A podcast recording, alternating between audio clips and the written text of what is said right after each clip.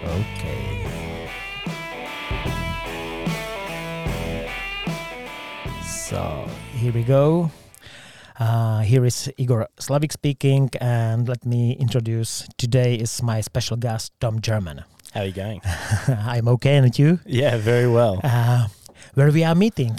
We are we're in Brno. Yeah.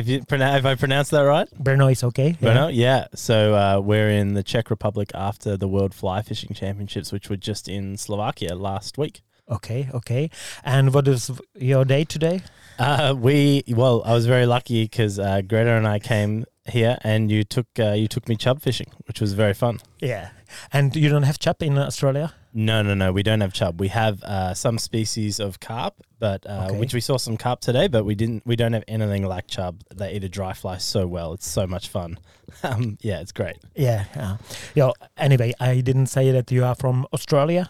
So how is your performance on the World Champ? So this World Championships was a really good campaign for the Australian team, and we came 7th, which was really good for us. Ooh. And myself personally, I came 4th over individually, which is quite cool. Yeah, fantastic performance. Yeah, I know you a few years already, so I think this is so far the best result. Yeah. And on how many times you were on World Champ? This was my 6th World Championship. 6 already. Yeah. Ooh, yeah, my first one when I was 23, and now I'm 30. Ooh, yeah, it's cool. So another best performance was which number? My next best performance was 17th. 17th in Slovakia. Again? So Slovakia 2017, I came 17th. And then, this time Slovakia 4th. So next five years will be in Slovakia. So you will be on medal position. Yeah. I remember that last time on Slovakia we were also as a team really great performance. Yeah, we were 5th. I think we came 5th. Yeah. So I remember my first one for Australia was 2016 in Colorado. Our team came 7th. That was my first one when I came 18th. Then Slovakia, our team, we just got better and better. We had a great time there. And then we had a refreshment of new blood coming through, and now we're building up again. So, yeah. Super. So, come to the start of your fishing, because I already said to you that the scenario of this interview is almost the same. I ask how you started with fishing. It was your own path, or you have some leader? Yeah, so it was actually my dad was how I got into it. So believe it or not, so I was born in Australia, as was my dad. But when I was 2 years old, we moved to the UK, to London. Uh-huh. So, and my dad was already into fly fishing then, and he got right into the stillwater fishing. Mm. So stillwater lake fishing in the UK. And I remember I barely remember as 3-4-year-old Tom on a Sunday going down to the local Stillwater with Dad, and him fishing. I had a 5-weight, 8-foot rod or something, and I used to wave around with him. So we did that from a very young age, and then when our family moved back to Australia, it just kept going. Dad and I always just kept fishing together. So you started immediately with fly fishing? Yeah.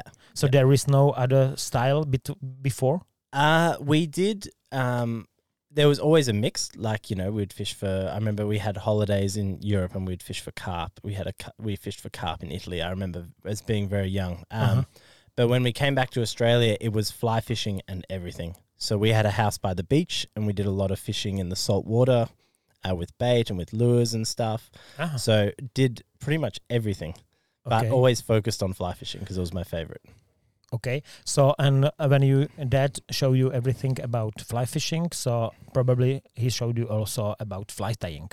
So you started also really quickly, or? Yeah, I started Dad. So Dad used to go to fly tying classes in London, and I saw it. He kind of stopped, and then I kind of took over the fly tying, and I did a lot of fly tying when I was 12, 13, 14, and then I really started tying flies a lot when I was 15 and 16, which was when I started competition fishing, because I realized I needed to tie my own flies for real. Yeah. Okay. So, and the competition fishing. So this is next level. So, and how it is in Australia, because you are so far, so we don't know how it's your system of competition. Yeah, so it's very different competition fishing in Australia. I remember David Klumsky was over in Tasmania this summer, and he said to me, Tom, your competition fishing is amazing because it's such a big country and we all travel so far. And I remember, so I'm from Victoria, mainland Australia, in the southern corner. And I'd flown to Tasmania to compete in a state competition. And he said for him, he doesn't drive more than 2 hours to a competition. Yeah, maximum is 3 hours, yeah. Yeah, so we have, at the moment, the southeastern area of Australia is where all of the competition trout fishing is. Mm-hmm. So the three main states, New South Wales, Victoria and Tasmania. And we all travel between all three states. So, you know, one competition to drive, for example, to the national championships last year, I drove 9 hours just to go to the national championships. It's incredible. So, and here some people are crying that they have to go 1 hour. Yeah. How I said it, we can, even if you are going from Brno, I think I can, during half an hour, to collect 10 competition during the year. Really? Maximum hour. So many competitions are around here.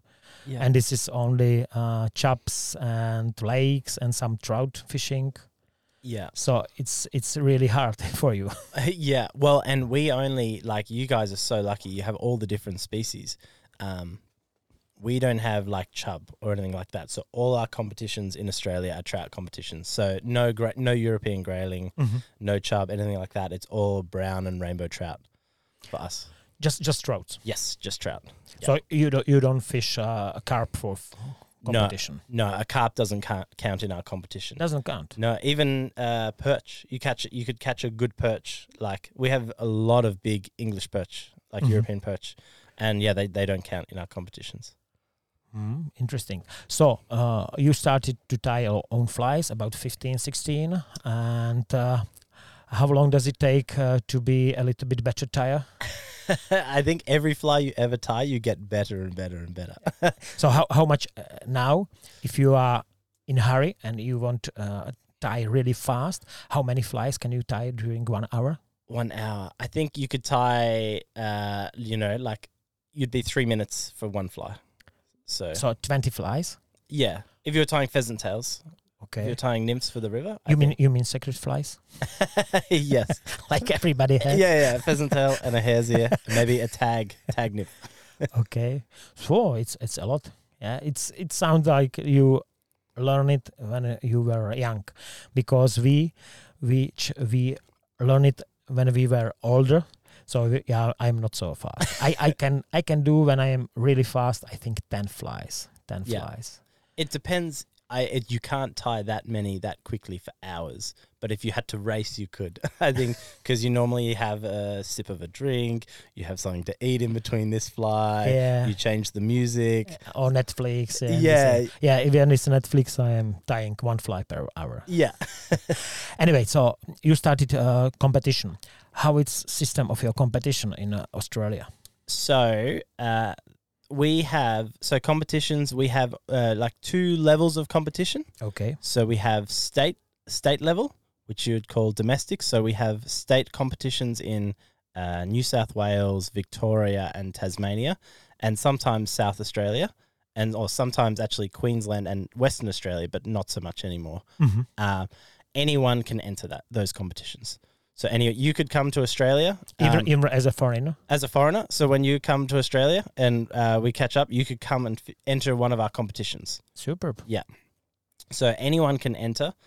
To score points towards your ranking, you need to be a member of the association. Flyfish. So you could enter as not a member, and you could win the competition, but you wouldn't score points to be selected for the Australian team. Yeah. It's impossible. Yeah, anyway.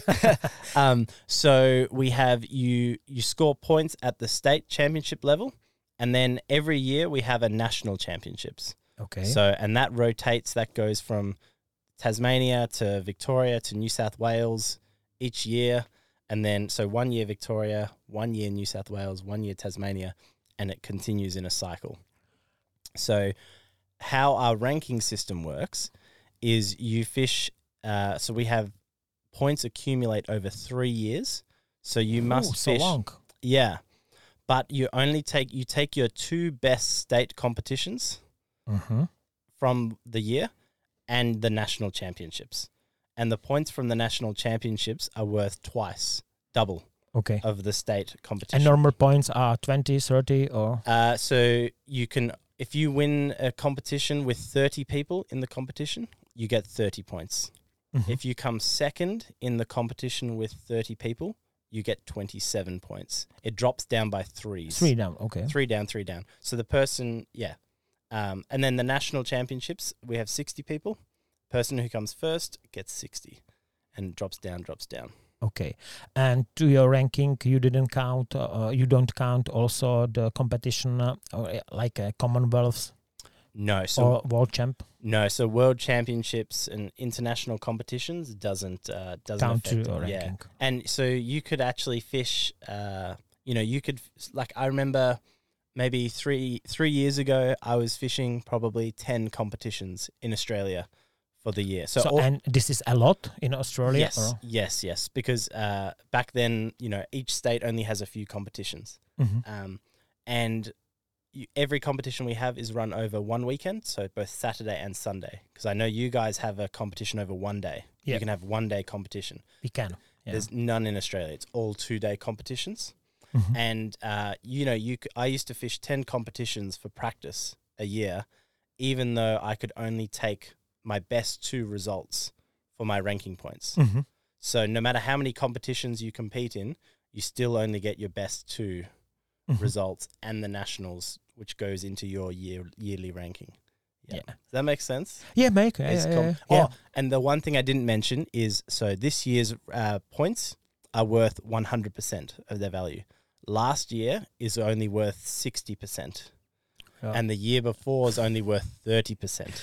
It makes a little bit more confusing for me. Yeah. But I understand. Yeah. So shortly in our country is so that you can fish as many competition you want. We have first league, second league and divisions. Yep. This is team competition, which I understand correctly, you don't have team competition. This is all individual. Yeah. So in our country we have mainly team competition and then some, we call it goulash competition because you got goulash for free as a part of money you get in. So, and we count 10 competition. 10, yeah. Yeah, but the most active people last year was Martin Kochi, and he had 28 competition per year. That's incredible. That's really incredible. Yeah. Normally, I think people has average about 15 to 20. Yeah. 15. Yeah. And 10 are counting to the ranking. Yeah. We have 40 for national, one down. Yeah. 30 for first league. 25 for second league, and it's going down. Yeah. But we count also the world champ. Yeah. This is for 60. One down. Mm-hmm. And 50 for European champ, one down. Yeah. Okay. Wow. So this is kind of when we are counting also the European and world champ. This is because that it's kind of advantage for people who are already in national team. Yeah. To keep their a little bit the consistent team. We actually had that system. It came in for about 1 year or 2 years, and then people in Australia didn't like it, so they got rid of it. Mm-hmm. So because people thought it would be too hard to get into a team because the people in the team would be earning points from competing at the World Championships, so how would anyone ever get in? So they got rid of that. So whether that's right or wrong, I don't know. But but I mean, it's right. Yeah, in my opinion. While if you take a look on the team who are consistent in the top of the ranking. I mean in a world champ and European champ. This is all the time the same people. Yeah. One person is another, two person are another. But all the time, French team, Spain team are almost the same. Yeah. So and I think it's also one of the reasons that they are so good. Or we are so good. Because the people are staying there a little bit longer. Yeah, and we talked about that today. Like you guys, there's so much experience and you can't compare, you know. Experience is irreplaceable, especially in the biggest competitions. We were talking about it, that competing, you run only on the competition, not learning. Reading something or looking on the videos. You have to compete. So and our people, our boys, youth, if they are starting in a young age, they have 10 competition per year, 15. If they are going also to older category, 20. Yeah. So it's a lot. Yeah. That's so much driving in Australia. Yeah. It's the same in New Zealand. And when I spoke with guys from Canada, they fly like you have over the continent. Yeah. It's just the more time you spend in a session, the more. Okay, so the system is how you said. And this is individual competition. Yes. And the selection for national team, how it is? Only the first 5 is going to World Champ, second 5 is going to Commonwealth. How it works? So this is where it gets slightly complicated again. So there's no. We used to have selectors, and they could choose 5 from the top 10. I do not understand what selectors. People choosing the team. I know what does it mean, but I don't know who the people are. Well, we don't have them anymore, so it doesn't matter. But so now the system is very simple. For the World Championship, the rankings over 3 years of competition, you get 1, 2, 3, 4, 5. The top 5 rankings in the country go to the World Championships. Yeah. It's a rule. No, you know. Okay. So if someone, say the best angler happens to be 7th, well, they don't go because they're not in the top 5. Okay, and there is question if you are going to World Champ. Yeah, it's always from Australia, really far, really expensive. Yeah. So how does it work? Because sometimes the 5th or 3rd will say, I don't have money. Yeah. How it works. So if and that's happened, you know, in the past few years where you've had guys selected like Lubin and Staggy, like really good anglers who said, look, I've done so many, I'm not going this year. So then they pass. And then it goes to the 6th ranked angler or the 7th ranked angler. And the only reason, you know, that guys pass on it is, and there'll come a time when I will have to say, look, sorry, I can't go, even when I'm in the top 5, because it's so expensive. Mm-hmm. So we pay pretty much everything. So you don't have any money from your fishing union or from? We get a tiny bit. We get so from the national body, Flyfish Australia. Okay. For the whole team, which was 6 guys for this competition. We got $4,000 Australian dollars. 4,000, and expenses is at least 10,000 per person. Yeah, flights were 3,000 per person. So we get a tiny bit, but does at least it's something. It's something is better than nothing. Yeah. And can you collect? Because I saw on your Facebook or Instagram. Can you collect some money for as a crowdfunding or something? Yeah, you can do some fundraising. So teams in the past we've done fundraising as a team. You know, each state. So where I'm from, Victoria, the state gives money to their anglers going. They give a little bit, and so my local fishing club does as well. They give me a little bit to go, but other than that, it's easier to, you know, you can raise money by crowdfunding, but it's almost easier to just go to work for the same amount of time. Yeah, the fundraising also is work. Yeah, and that's what our team this year decided. We kind of were, you know, thinking, and we just went, let's all just, we got to go. So okay, yeah, yeah, it's interesting because in our country we have everything paid to go to the World Championships. Everything. No way. Yeah. Oh, I'm in the wrong country. So this is another reason that I think that the Czech are good. Yeah. Because it's not depend on how much you money have. Yeah, definitely. Because there are people even in a not really rich situation. Yeah. So, and in our country it works like this, that we have about 400,000 fishermen. Yeah. And they paid kind of I think that mark, or how call it, for sport. Oh, and it's divided to all different kind of fishing sport, even for this casting for on the target, even for floats, for spinning, for another kind of but this amount of money is quite huge. Yeah, so it's, you're saying it's they all, for the license they pay, some of that money gets divided.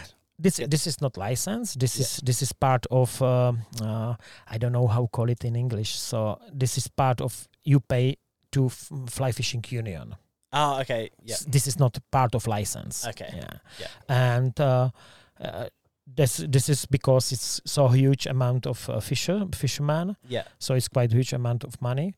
So, and we are really pleased that Czech Fly Fishing Union and Moravian Fly Fishing Union give us this money. Yeah. And we can use it. So, and also we have some sponsors. Yeah. But mainly this is sponsors that they gave us stuff. Yeah. Things. Sure. So I mean it will be the same in Australian team. So we, in the past years, we have had some sponsors, you know, with, you know, some people will give... A bit closer, please. Oh, yeah. Sorry. I'm getting too relaxed. Yeah, so in... So in Tasmania, like, we had, you know, Mayfly Tackle and Scientific Angler. We got given some Simms waders as well, stuff like that. Mm-hmm. That's happened in past years, but... It's so hard in a small, you know, we're such a small country of fly fishermen. It's, the value's not really there for the sponsors to make it work really as much. Like, so, you know, we're very lucky we get given access to people in the teams. You know, we'll occasionally get given stuff here or there, or we'll get support from certain brands, but not sponsorship like you guys. Yeah, we are cooperating with the most with Hanak competition, so we get some discount and some stuff for free. And also for this year, I found some new sponsors, but they gave, for example, Ortlieb, this watertight bags, and another brand. Do also. They want to come sponsor Australian team as well? You have to ask.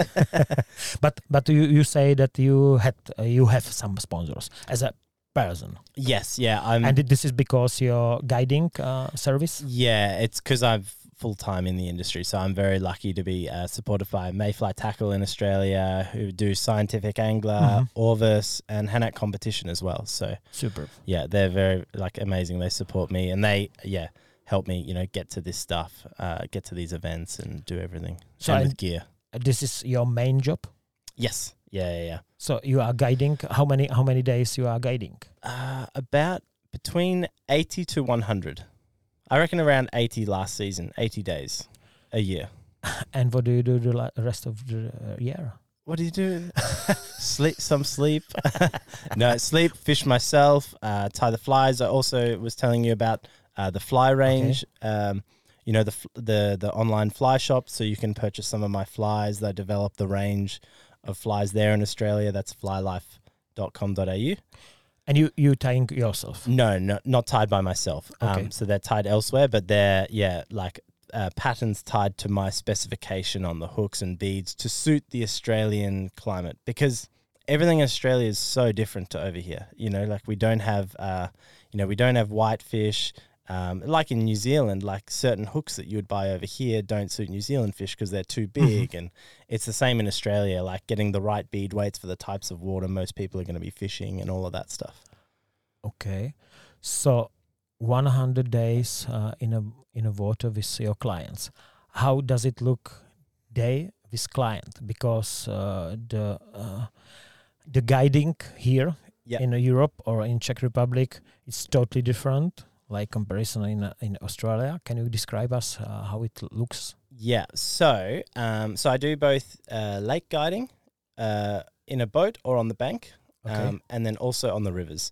So a day, for example, a lot of the people who book me want to learn. So they want to learn some more techniques, or they want to learn to fish an area, or they want to, improve their dry fly fishing at this time of year. So we generally, I meet them at the water, so 8:30 in the morning, meet them on the water. We generally have a coffee. We go through some gear, look at their leaders, look at their, talk through, know, flies, approach, all of that stuff. Then we get on the water, fish for a few hours, have some morning tea or some lunch. Some people like me to fish with them, so together. And we fish together because they think they learn by kind of watching. Other people just want to have me watch them and, coach them and explain to them where I think the fish would be sitting in these sort of rivers and areas and time of year. Then we have lunch, do the same in the afternoon, and finish at about 5 o'clock, 5:30. So for the day. So and when client will come, what do you have for the client? Do you have also waders? Do you have also all stuff? Or because when I spoke with Clint from Canada or with Corey, sometimes the client will come only in flip-flops and they have everything for them. Yeah. So no, I don't provide waders or anything. All the gear and stuff like that I can provide. If they give me enough notice, I can arrange waders and boots for them if they specify, but when people book, they check in. But, most of the people who book with me are booking who are already fishing and wanting to learn a bit more. So they're already engaged in the sport and, go on. There's a lot of guides in Australia. There's a lot of guides in, Victoria, Tasmania. So if you just want to go and try the fly fishing, you can just do that. And that's what a lot of people do as well. So there's heaps of, Okay, I don't know if it's not secret, but how much costs the day with Tom Jarman? So, prices might go up. So, tell us the new price because you were forced on the World Champs, so it must be more expensive, definitely. No, my prices will go up from the new year again. But so at the moment, it's $700 Australian dollars for one person for the day, and then $900. For two people. Another, and that's the same on the river. If you're fishing from my boat, if you're fishing, from the bank on the lake, the river. But if you are going on the boat, so there are no such another expenses. Look, there are expenses, but there's expenses everywhere. I thought it'd be simpler and easier for people. The lake stuff is most of my lake guiding is in winter. When there's no river fishing. So I really want to encourage people to experience, the amazing trout fishing on the lakes. They're such big fish. So it's simpler that way. Okay. So you live in Victoria? Yes. And guiding service are you doing in Victoria and in Tasmania? Just Victoria. Just Victoria? Yeah. No Tasmania. Not Tasmania. Yeah. I used to guide in Tasmania from 2014 with Rainbow Lodge and Christopher Bassano and the team down there back in the day. And now I'm just in Victoria on my own. So people, I get emails for people wanting to fish in Tasmania, and I refer them on to my friends who have businesses guiding down there. Like I often send Martin Droš, our friend. Yeah, I always say if you're going to Tasmania, you want to fish with him and book with him. Okay, so we were talking about licenses. Yeah. It's so complicated, like in Slovakia or in Czech Republic. Yeah. It's the opposite. So, how it works? How does it work? So, if you wanted to go fishing for trout or Murray cod, golden perch, you wanted to fish for a shark, you wanted to catch anything in Victoria, it's one license, and I think it's I'm not sure. I think it might be it's either $30 or $70 for the year, and that's you can fish anywhere, anything for the whole year. You don't need a different license for a different river, a different area, saltwater, freshwater. The license is all the same. And it's very easy because you just book online. So you literally go to the website, the Victorian Fisheries Authority website. You buy a license online, you enter your postal address, everything. You pay online, you pay your money, and away you go. So it's very easy. Immediately. Yeah. So I often have clients, if they'll come to me, I'll meet them. Often we meet at a bakery or cafe in the morning. We'll be having coffee. Yeah. I'll say, oh, do you have a license? Like I had some people come from overseas this year. I said, do you have a license? They said, no. I said, okay, that's great. So I pull out my phone, get them to enter their address. I put my card in, and then they get their license immediately on the spot wherever you are. And it's the same. You can do the same in Tasmania. You can do the same in New South Wales. And like we talked about earlier, some places in Australia, you don't even need a license. So it's like dream. It's like dream. What do you think about the experience which you had during practice week on Slovakia? So the Australian team, we worked it out. We didn't up budget because we paid it all ourselves. We're hurting because we paid, I think, 2,000 euros in licenses for the team, for our practice. So Australian dollars, so not good. So we would have paid maybe 3,000 for people back home, maybe 3,600 Australian dollars just to fish. So every day it was 40 euros per person to fish. And there were a few days where I only wanted to fish for 2 hours just to have a little fish, and it was still 40 euros. It was incredible. And did you have any guide in Slovakia? No.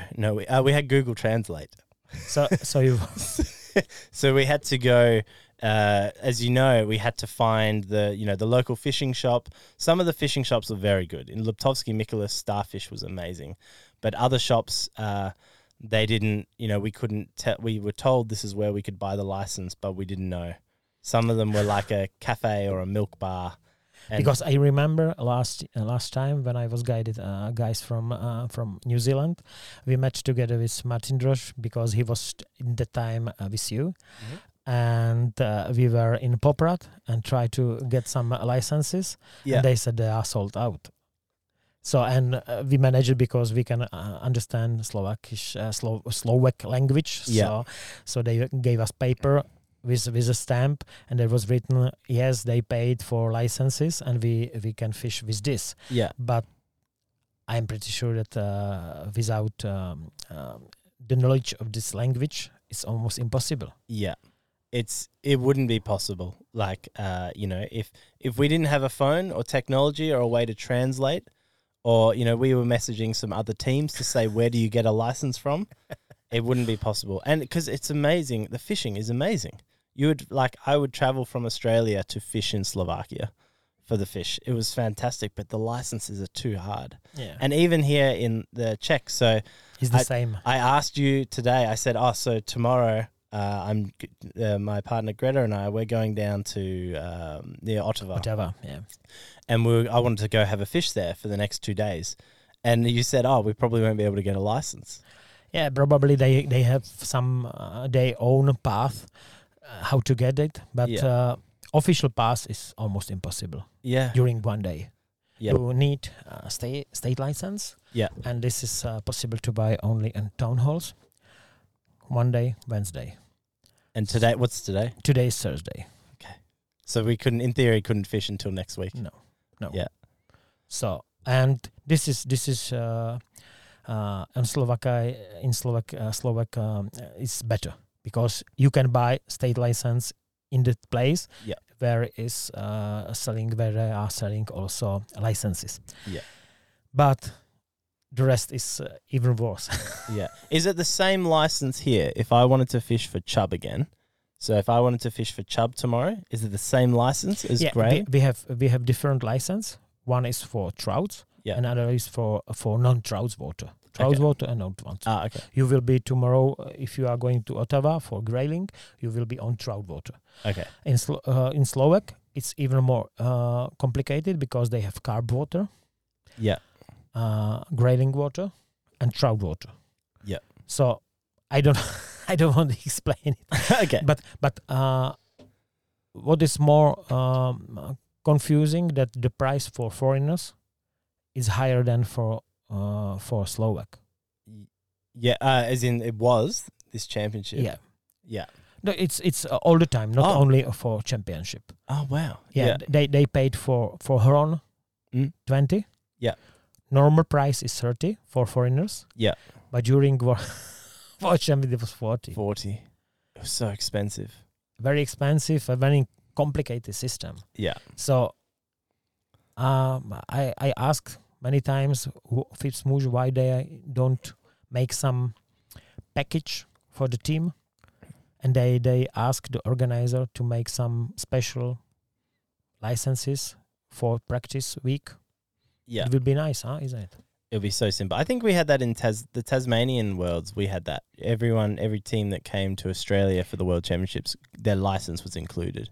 Yeah, I heard that it was really well organized in Tasmania. Yeah, and that you won't show up, that you won't show the world that Tasmania is also here for trout fishing. Yeah, and I heard that it was great. Yeah, and Victoria. And Victoria, sorry. No, Tasmania is great. But anyway, the licenses were bad. It's okay. It's still going? Yeah, still going, hopefully. And but the organization of the World Champ this year in Slovak Republic, it was okay, isn't it? It was amazing. I thought they did a really good job. Smoothly, logistic, everything. Yeah. Do you have any problems? No, not at all, really. The rotation was very confusing at the captain. We were both at the captain's meeting. Can you explain, because the listeners don't know it? So we were expecting to go into the World Championships with as normal, where you draw your beat, you get your beat on the bus, you're allocated your section of water to fish for your 3-hour session. Same with Spain last year. It was 4 hours. You get your one beat for that time, and that's what we were practicing for. All the teams we were preparing for it, and when we got to the captain's meeting the night before the competition, we found out that in fact we were only going to fish for 1.5 hours on our first beat, and then would have to swap with the beat next to us and fish 1.5 hours on that beat with no break. So you literally fish for 1.5 hours, the siren goes, you have to run, jump into the next beat and keep fishing. And we had no idea that this was going to happen. And I know beat rotation is kind of common here in Europe. You guys fish that. In Australia, for an Australian, I've never fished a rotated beat in my life. Yeah, but what's more, must be said that the beats are, especially on Orava, really long. Yes. Yeah, it was 500... some of them even longer than 500 meters. And if you are finished on the end of the beat and you want to go on the start of your swapping beat, so it will be 1 kilometer. Yeah. Without break, it will take at least 10 minutes to collect your stuff, maybe even more. And 10 minutes, 15 minutes, you don't fish to compete. Yeah. So it was big advantage for home team. Yes, because they know the places. So, but that was the only thing. Luckily, at the captain's meeting, we negotiated a half an hour break to look at the beats, and I think the rotation was okay on most of the rivers, because beats aren't always equal, and I had it where I started on the better beat and went on to the worse beat and the reverse as well. So I think it was okay, the rotation, but you just need to let everyone know before. Yeah. It's not hard. Yeah, but I spoke about it with Mario and president of FIPSMUSH, and he said for next season is forbidden rotation. So nevermore. I heard that France were going to be rotations. I was told that in France. Yeah, but it will be on a lake, because some lakes will keep only a few competitors. Yeah, but I even heard that on the rivers we were going to rotate. So he said to me that it's not allowed anymore. There you go. Well, it's on the record. Okay. One question I didn't ask, and I don't want to forget it. you said that if you are competing in Australia, you collect points only if you are in a fishing competition union. Yeah. Or how call it? Yeah, the governing body. Yeah, the fishing. So and do you pay for to entry to this ranking? Yes. So you pay. We pay an annual membership to the fishing. You call it the fishing union. It's for us. It's Flyfish Australia. So we all pay to be a member of Flyfish Australia. And then you collect... and that allows you to collect points. Okay, yes. And how much is this entry? I think it's $100. 100 Australian dollars for the year. And for what are you using this $100? I don't know.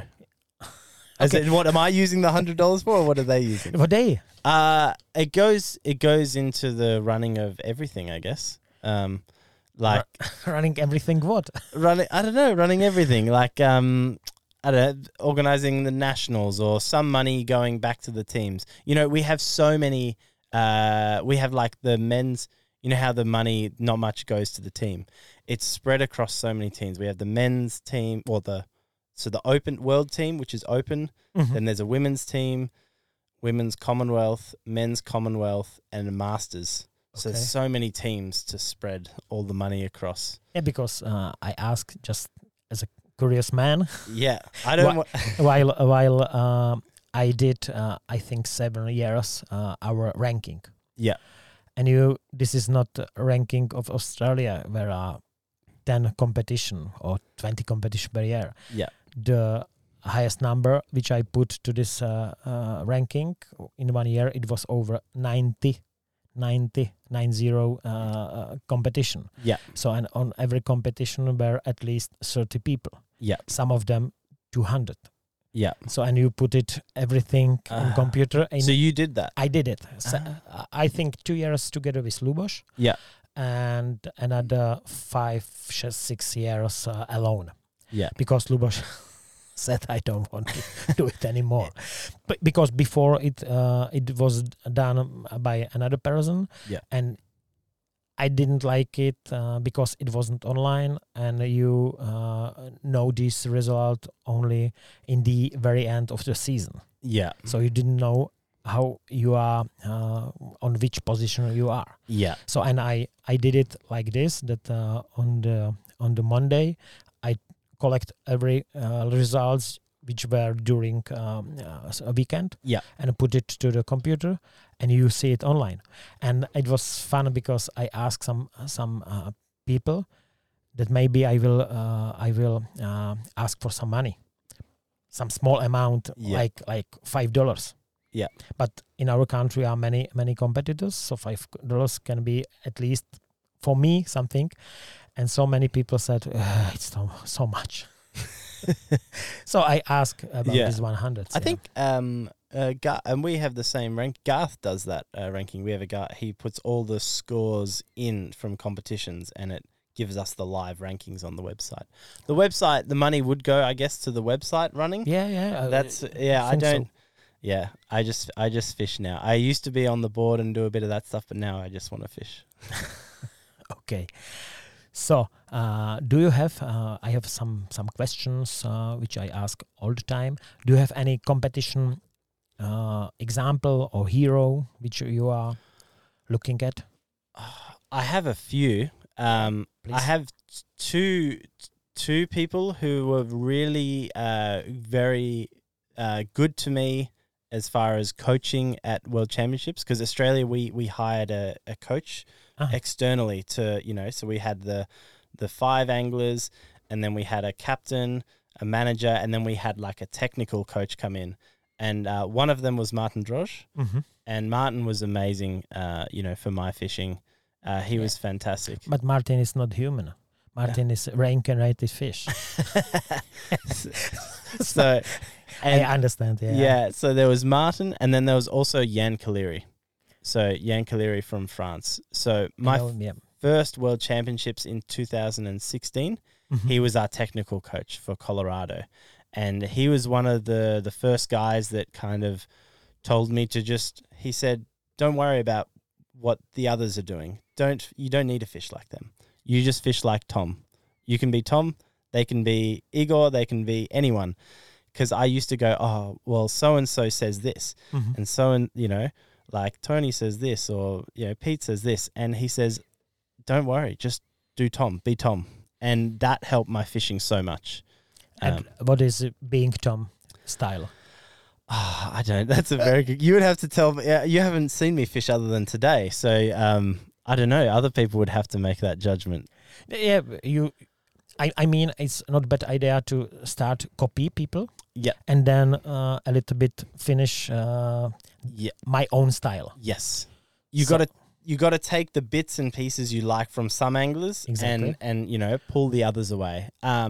I think I'm I try to be quite relaxed and laid back. Mm-hmm. Just and kind of soak up the start of the session, and because I do get very nervous before sessions. Mm-hmm. This competition, I felt because I won the first session, and then and then I was fourth in the next session. Then I won the next one. The pressure I was putting on myself was increasing, so I just kept having to tell myself to relax, slow down. You'll always get a chance. The fish always come. Mm-hmm. And it doesn't matter whether they come at the start of the session or the end of the session, you know, they will come. And I know this competition, I had a motto that I wrote on my hand for every session, and that was believe. Uh-huh. So I had believe was my motto for the whole competition, because no matter how hard it gets, just believe you can do it. It'll come, yeah. And it will come. So I think for me, I try to settle in, relax, absorb the first few moments of the session, and then as soon as I start to get find some fish and notice something changes, a switch changes. Mm-hmm. And I, you know, fish very aggressively and push. Mm-hmm. So I remember one saying Jan Kaleri gave me, he always used to say to me in practice, he said, you must fish maximum power. And maximum power, Tom. Maximum power. And I always remember that in me. Like the first session, I was with Lucas Stofochu. Mm-hmm. We were on the beats, and we started the first session of this World Championships. I was at the top of my beat, and he was at the bottom, at the join. And we were shoulder to shoulder. Yeah, we were shoulder to shoulder watching. And I had the better water to start. He didn't. Poor Lucas didn't have the good water at the start. And I remember I had one pocket, and I think I caught 5 grayling in it, and he was above, and he maybe got 1 or 2.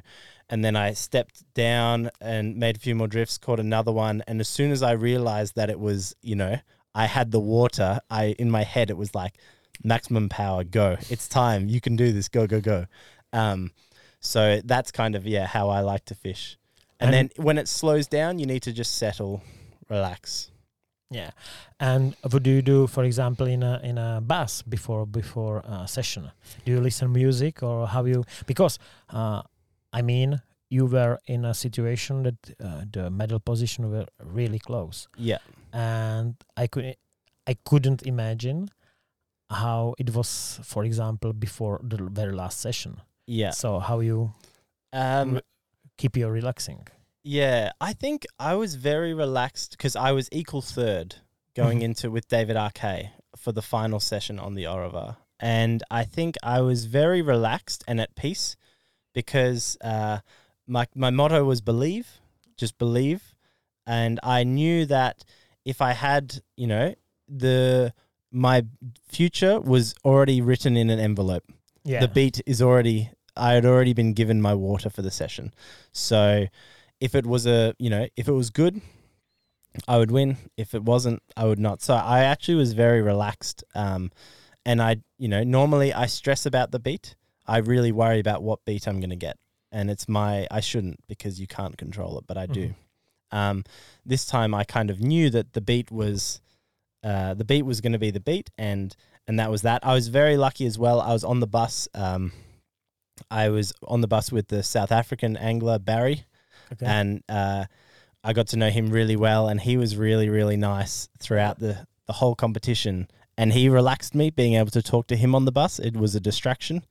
And then I was also on the bus with like Jerky from Finland and Jeremy from Belgium, who I've fished in lots of competitions with. So I was on the bus with friends, and I just kind of talked and you know, wasn't really thinking about the session as much as just, you know, being with them and let the session happen when the siren goes. Okay. What about equipment? Which kind of equipment do you like? So I'm an interesting one because I use a heap of different gear.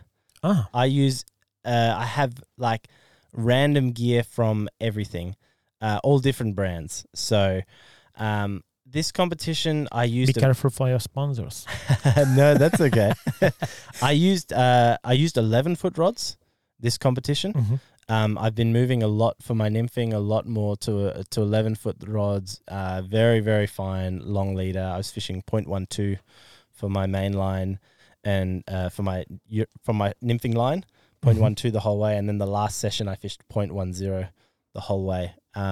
Spent a lot of time on most of my competition was on 8X and 9X.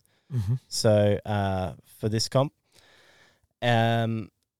Actually, as far as I was a bit nervous because gear-wise, I have a very good friend in Australia, Lubin Pfeiffer. He was in the Australian team, a very, very talented angler, fishes for all species. He won Commonwealth, huh? Is that? Yeah, he won the Commonwealth. And his wife also. Yes. Yeah, Casey. It was so crazy. Yeah. The couple won Commonwealth. Lubin's incredible because he fishes for all species with all gear. Yeah, I follow him, yeah.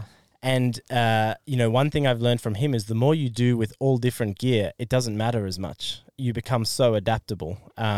And I found this competition, the day before the competition, I found one of my nets. I had a vision net, which I loved.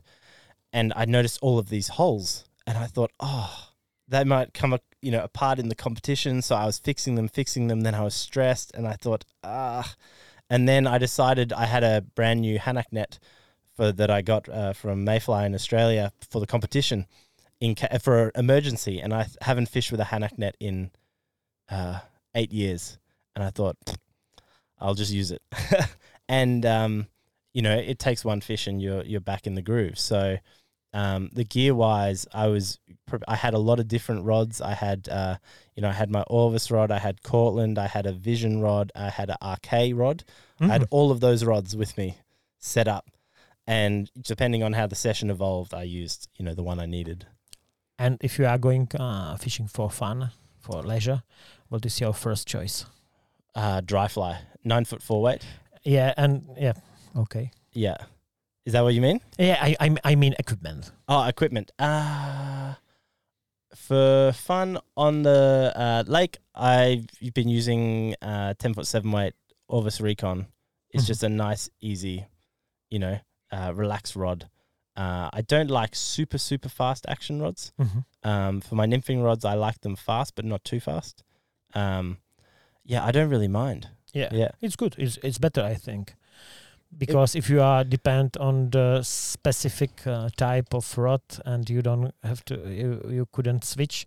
Well, if you break it, your session can be over. Yeah, exactly. Like if you're happy using anything, it doesn't matter. And as we all know, it's not the rod. It's never the rod. It's never the fly.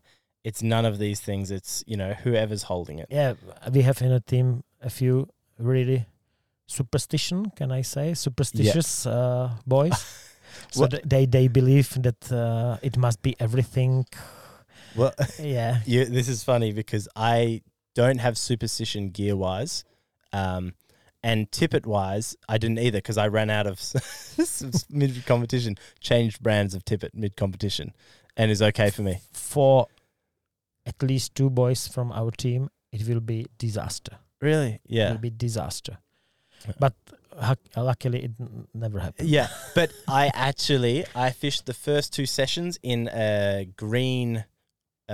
light shirt? Green shirt with cap, yeah, with the hood, the hood, yeah. And then I was so comfortable in it, and then it got really smelly, and I thought, change it. I had to wear it every session. So this is kind of superstition. Yes, exactly. It was superstition. So I actually started, because after I'd had the first three sessions going so well, I took the shirt in my bag. I wore different clothes to the session, and 5 minutes before the session starts, I changed the top. What about controller? Yeah. And I fished in that top because I felt more comfortable and relaxed in it. So maybe that's my superstition. Okay. Yeah, you said the fly tying is part of your competition. Yeah. How often you are tying flies? Too often. You should ask Greta. Most nights, you know, or maybe 4 days a week, I'll be tying. Yeah, just even if it's only, you know, 6 flies to replace for guiding or to do this. I get, I like the proportions. The one thing I don't mind about the pattern or anything, but the hook has to be perfect. Yeah, I get very anxious and stressed if the hook's not. So I find that if my hook gets a little toot, or like, you know, it's hooked a few big fish, I can't use it again because it's too stressful.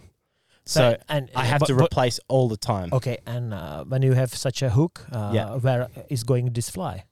In the bin. In the bin? Yeah. You don't have such another box and you sell it later? No, because then it could happen to that person. Yeah. So you know the fly we were fishing today, how it had the bend on it was like not perfect. A few times I looked at it and was like, oh no, God. But it's Igor's fly. It's okay. But you caught so many fish. I know, but I was very stressed. So I feel like even if I don't need the flies, I feel like I need to tie because, it helps me feel better. Yep. And it's one thing Jan Kaliri said to me in a few World Championships. I said, I want to sit down and relax and I don't want to feel like the pressure of the session. And he said, yeah, but I think your fly tying is your relaxing. Yeah. He said, just tie and then you'll feel better about yourself. And when you're tying your flies, especially before a competition, even if you don't need them, how you're tying your fly, the proportions, the bead weights, it's kind of sinking into the type of water you think you're going to be looking for. Mm-hmm. Like in this competition, the grayling, there were so many numbers in the shin deep water. Yeah, so by, just tying a few more flies on maybe 2.3 millimeter bead or 2.5, it's kind of cementing that's what I'm looking for. Because some sessions you get distracted and you can end up fishing this water and then you need to go, hang on a second, this is not the right water for this competition. I need to be here. So I think all of that stuff helps. Okay. And about tying a specific fly, how many pieces do you tie in one series? I'm very bad. Some nights I will tie 2 of this and then 2 of the next. Just 2? Yeah, and I know it's bad because it's not efficient. But sometimes it's just to replace the hooks. If the hook's been opened or... Okay. Yeah, it just tied 2. Yeah, but this is only filling the holes. Yes. So, but if you start with the new pattern and you want 3 millimeters, one pattern, how many? How many pheasant tails does one man need?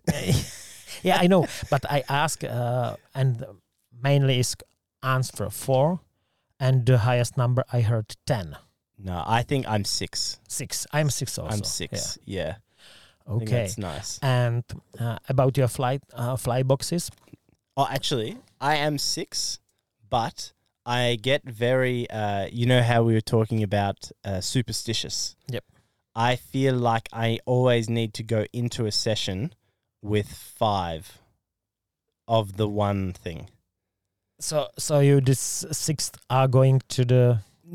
I don't know, but no. When I put a competition box in, I always make sure for a 2-day competition, I have 5 of every fly. And that was something Jan Kaliri always said to me. He said, if you have 5, then, session in the morning, you can lose 2 and you still have 3 for the afternoon. If you only start with, So if I understand correctly, so you prepare some specific fly box for competition? Yes, every competition. Okay. Yeah, and new hooks for every competition. Okay. Yeah. So, and another question is about fly boxes. Are you... kind of fly tryer that is inventing all the time new type of flies, or are you some kind of conservative fly tryer, so it's keeping all the time the same patterns? All the time same patterns. So not changing very much. No. Yeah. Okay. If you want, you can do a podcast with Stuart from the Australian team, and Stuart's always inventing new patterns. He's inventing patterns that were invented before. Yeah, I mean, it's kind of, I promised to myself about some flies that I didn't make them better. Yeah. Because sometimes it's totally losing the first look. Yeah. I think, I just want it to be the same every time, and it's simple. And, you know, everyone, sometimes after a few fish, the dressing changes maybe, and you go, oh, I like this one.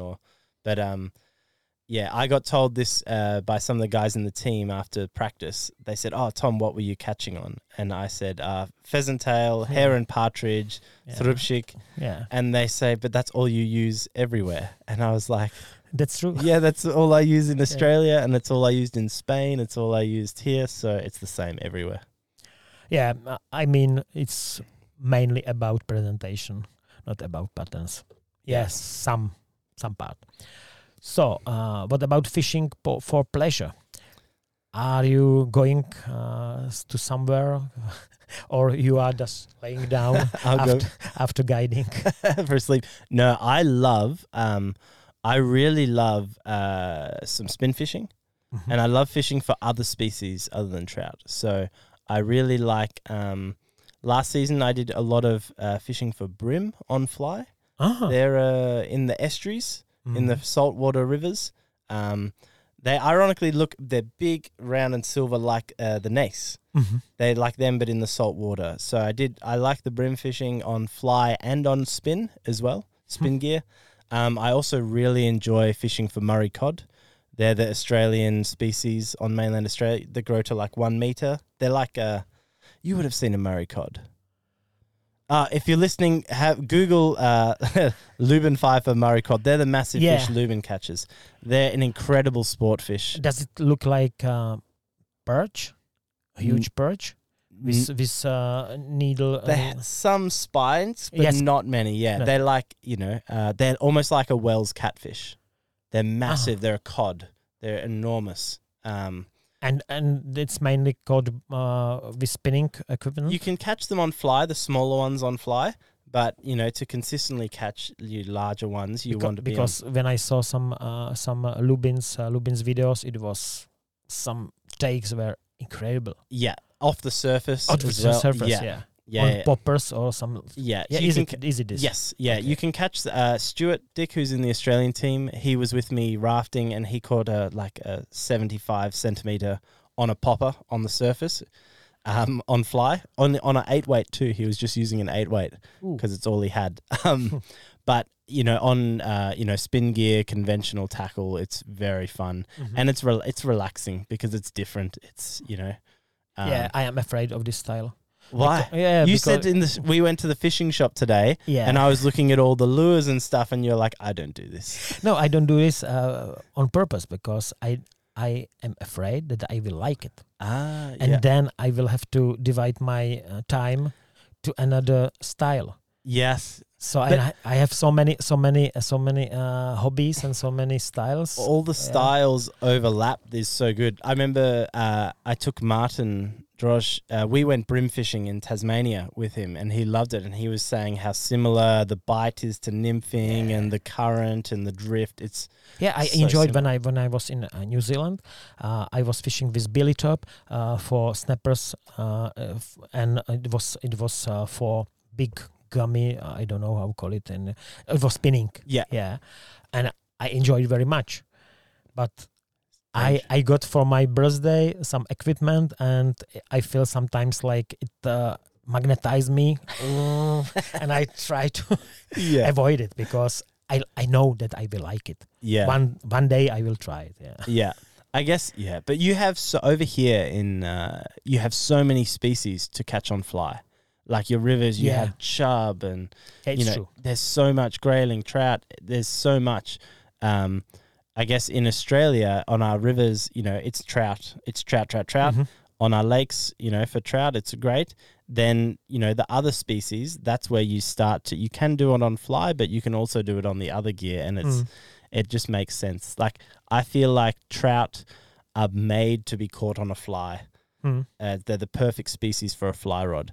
Whereas other species you can catch on a fly, but they might be better caught on other gear, other tackle. Sure.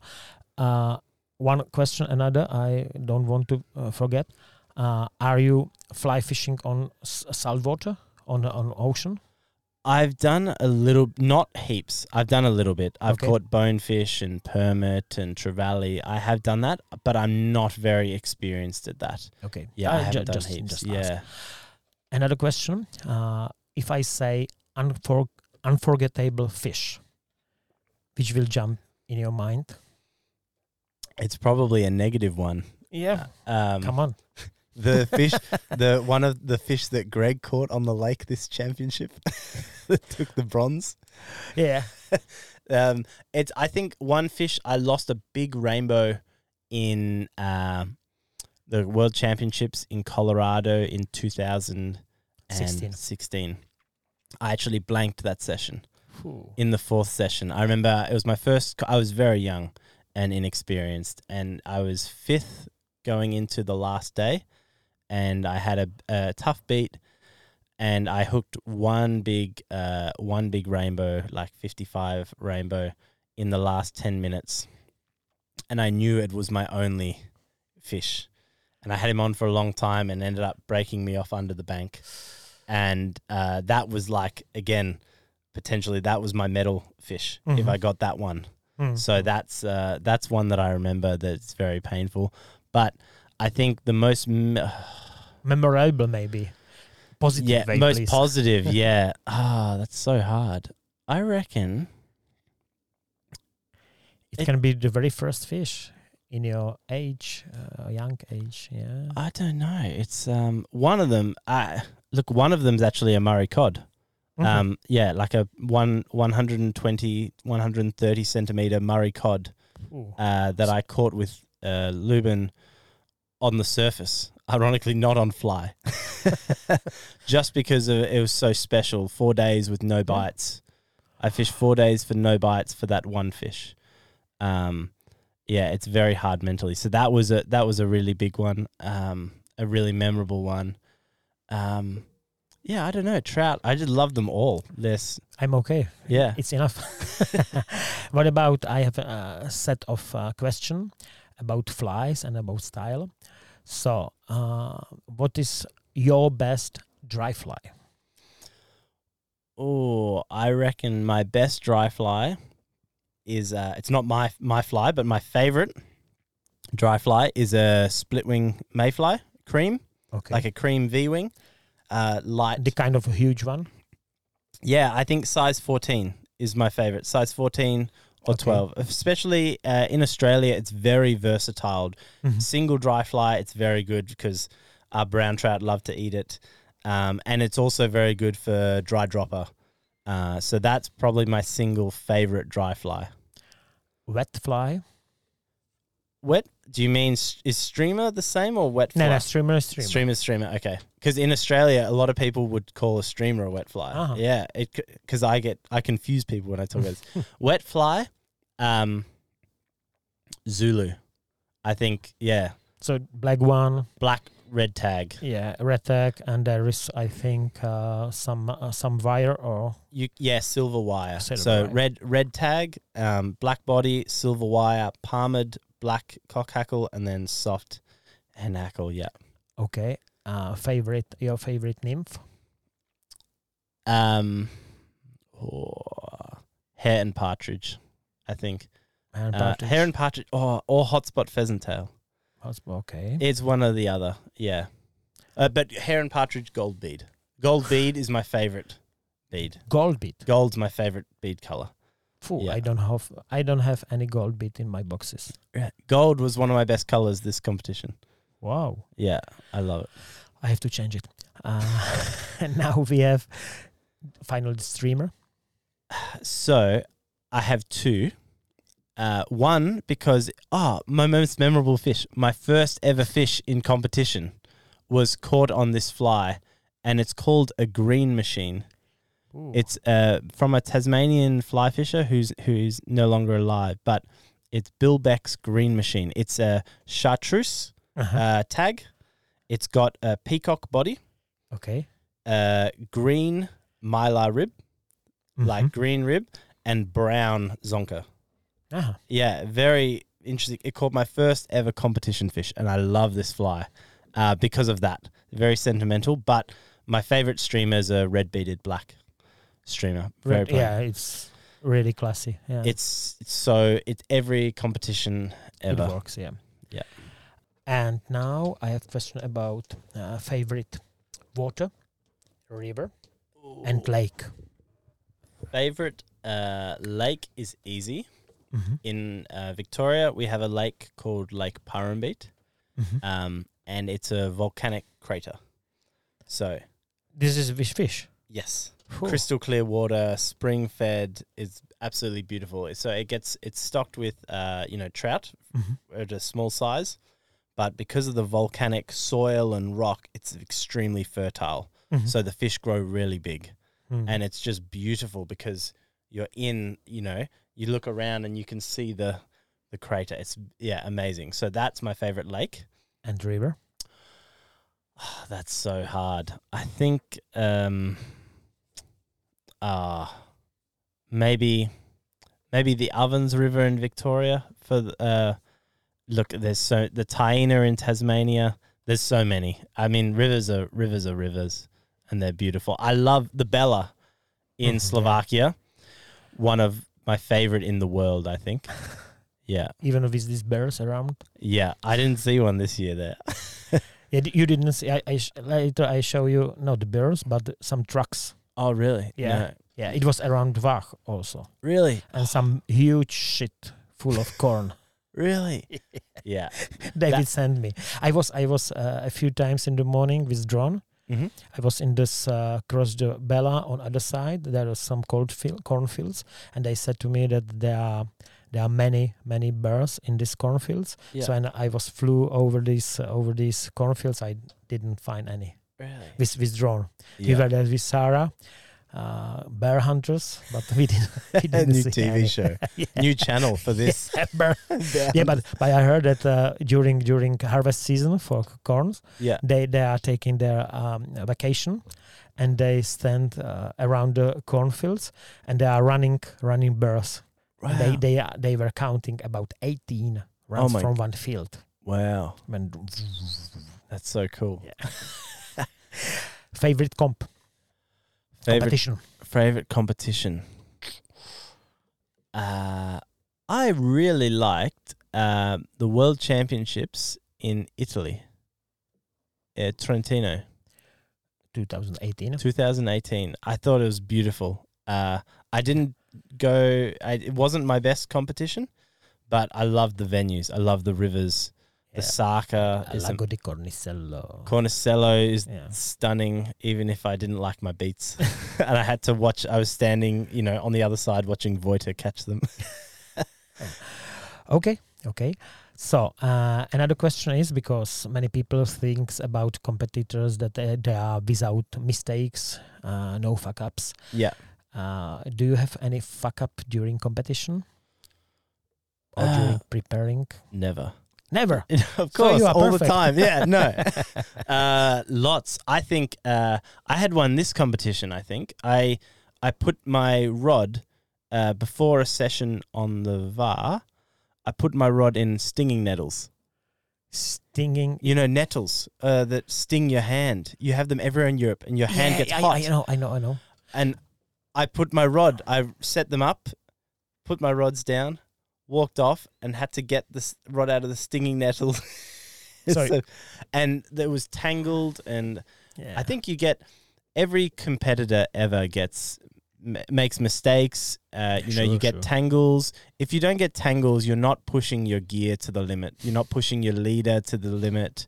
The flies you can cast, you're not, you know, you may not be pushing, getting as close to the bank as you could for that cast. So I think it's not for competition anglers, it's and competitors. It's not about how, whether you make a mistake or not. I think it's how you go after you make the mistake, because that's most important. Yeah. It's, if does making a mistake change the way you're going to fish going forwards, or does, you know, does it not?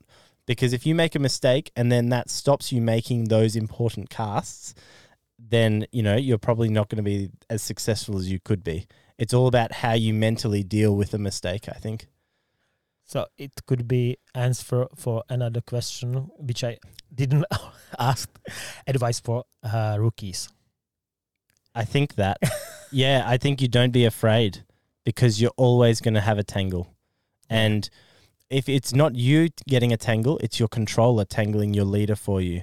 Yeah. And that happened, you know, this competition at times. And you can't, you know, I think I follow the competition bass fishing in America. I love the bass fishing. Mm-hmm. And my favorite saying from one of the competitors, Brandon Palanuk, is control the controllables. Yep. And we all know it. And it's very easy to say. It's very hard to do. I think you just worry about what you can control. Yeah. Yeah. Okay. It's nice. It's nice saying. And we are almost finished. And I want to ask all the time, I asking about gadget. Do you have something on your vest, on your special prepared? Yeah. No, I've gone very, very simple. So, you know, waders, so I wear the Orvis waders. But Simms have them too. You know, they come with a pouch. Okay. I just take that pouch for this competition. That's all I take. Really? So, yes. So, because I saw that you have some chest pack. You don't have wear. No, I don't wear in competition. Yeah. You don't wear it. No. Yeah. So I just have a little pouch, and on the front of my waders, I clip a thing with nippers. Tippet. Yeah. Yeah, or nippers. I have a little patch with tippet. Mm-hmm. So I had 7X, 8X, 9X in there. Then on my other side, I had, you know, the neoprene fly patch. No, I know. So I had a neoprene fly patch with all my competition flies. In the pouch, I had my wax indicators, the neon wax, to wax on my indicator. Then I had some floatant, and I had forceps and hook sharpener, which I don't like to use because of it. I don't know why it's there. And then just a little box of dry flies. Not many. That's all I take with me. So if it's important enough, because if I carry too much on me, it's a distraction. Okay. I only need what I only want to have what I need for this session. And if I am in so much trouble in the session, if it's going so badly that I don't have what I need on me, it's worth taking 5 minutes to go to my bag to get my other fly box out or my other tippet. So I always have the other stuff with me on the bank, but it's so long. I mean, you've probably saw the photos of me at the water where I fell in. I just, the less I carry, the simpler, the quicker I can be. If I fall over, it's not a problem. I hook my net onto the back of my waders. And then I'm super light and easy. It's nice recommendation. I feel like that when I was competing, I like to have my fly vest, the same for practice, the same for competition. That I know which pocket I have everything, but this is also a nice tip. Yeah. I think so long as because that's how what I wear when I guide as well. I just have pouch, guiding fly patch, tippets, and then backpack. So I think, as you said, you just wear what you fish with in practice, you fish with in competition. It's the same. Yeah, and one thing was also a little bit strange on the competition, and I remember now about it. You have backpack on the bank. Yeah. Controller can carry it. What do you think about it? Controller can. Oh, they're not allowed to carry it. Yeah, it's hard, especially in the towns. It's a hard one because controllers aren't allowed to help with gear. So this is not help. No, but for me it would be because I carry extra fly boxes in my bag. So I don't know. Yeah, I'll let someone else deal with that. Like, not get in trouble. Okay, okay. Okay, Tom. We are on the end. No more questions. No more questions. I have many questions. Yeah. But I promise you that I will take you for ramen. The best ramen in Czech Republic. Czech Republic, maybe even in the world. So yeah. I have to fill this promise. And also 1 hour to go your train to Prague. Yes. So it's quite hurry.